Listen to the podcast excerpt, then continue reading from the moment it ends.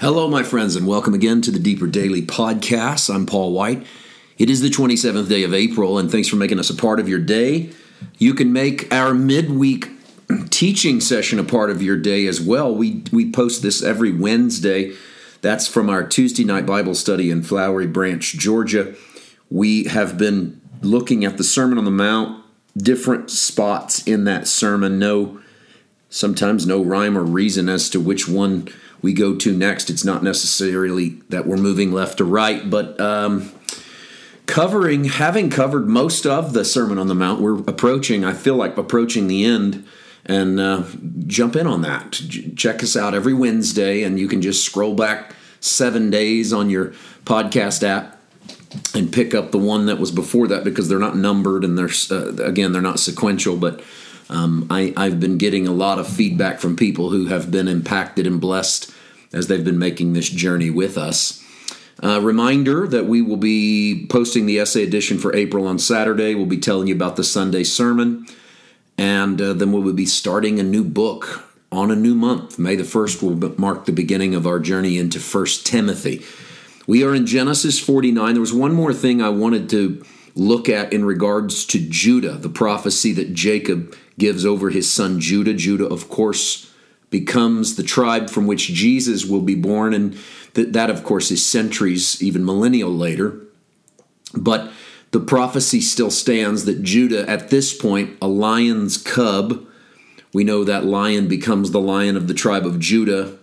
The scepter doesn't depart from Judah. The lawgiver doesn't isn't birthed from him until Shiloh. And I told you yesterday, I think Shiloh is a person. I think it's an allegory for a person because Shiloh means peace. And until the peace one comes, until the Prince of Peace comes, um, and when he comes, then he takes that mantle. He takes up that scepter. He becomes that lawgiver. And to him shall be the obedience of the people. That's how verse 10 ends, which means people will begin to obey the singular individual. And this is an interesting moment in the prophetic timeline of Israel because it has a man, a birthed man from a single tribe who becomes the one to whom the rest of the tribes become obedient. And not just the rest of the tribes, but the rest of the world. And so, therefore, once again, Jesus fits into this. But there is another prophecy that I think you'll recognize pretty quickly, and we're not that far off of the Easter season, past the Easter season. And so, a lot of these little prophetic moments from Passion Week are probably still at the forefront of your mind when you think about Christ's death, burial, resurrection, and ascension. Here's one that'll sound familiar from Genesis 49 11. Talking about Jesus again, remember, binding his donkey to the vine and his donkey's colt to the choice vine. He washed his garments in wine and his clothes in the blood of grapes. His eyes are darker than wine and his teeth whiter than milk. And that basically brings you to the end of the Judah passage. But I know you'll recognize this whole donkey's colt idea because in Zechariah 9 it prophesies that the Messiah would come riding on a donkey. In Matthew 21, when Jesus is coming into Jerusalem for the crucifixion, he rides in on a donkey, which was completely opposite of what you would think he would ride in on, since they were declaring him to be Messiah or Savior. There's a kingship idea there. And the great irony is that Jesus comes riding on a donkey when the Caesars and the conquerors of the world would come riding on a horse.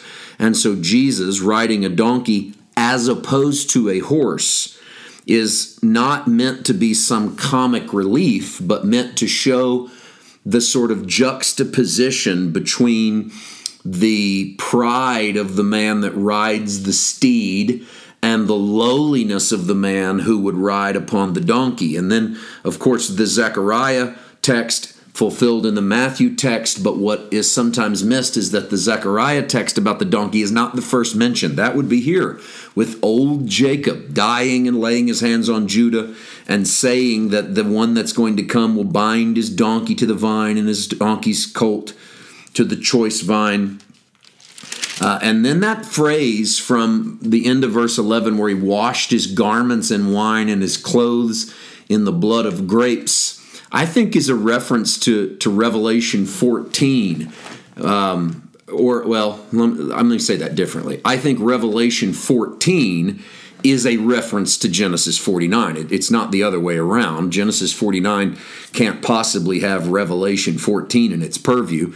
But in Revelation 14, we we have that famous moment of the grapes of wrath, um, the trotting out of of that of the the grapes as a representation of the conquering victor of God, where God says in Revelation 14, 18 to the angel to thrust in the sharp sickle and gather the clusters of the vine of the earth, for her grapes are fully ripe.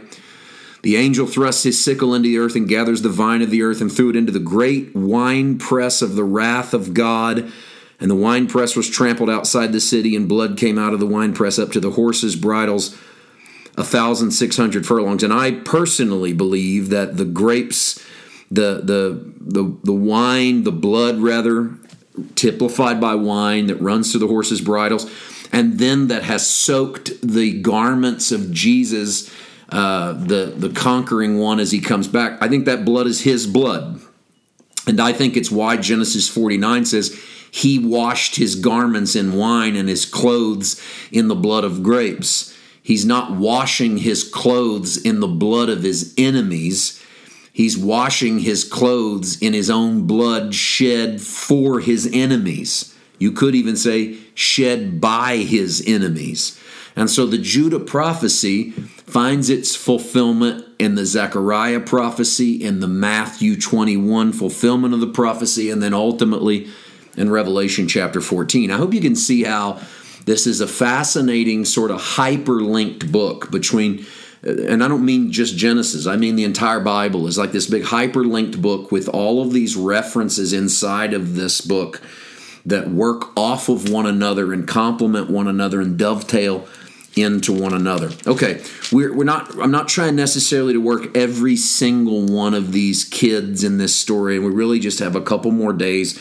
So what we're going to do is sort of bring us up to Jacob's death and bring us up to to Joseph's death. Uh, getting us on out of the book of Genesis. All right, we'll start that work tomorrow. We'll see you then. God bless.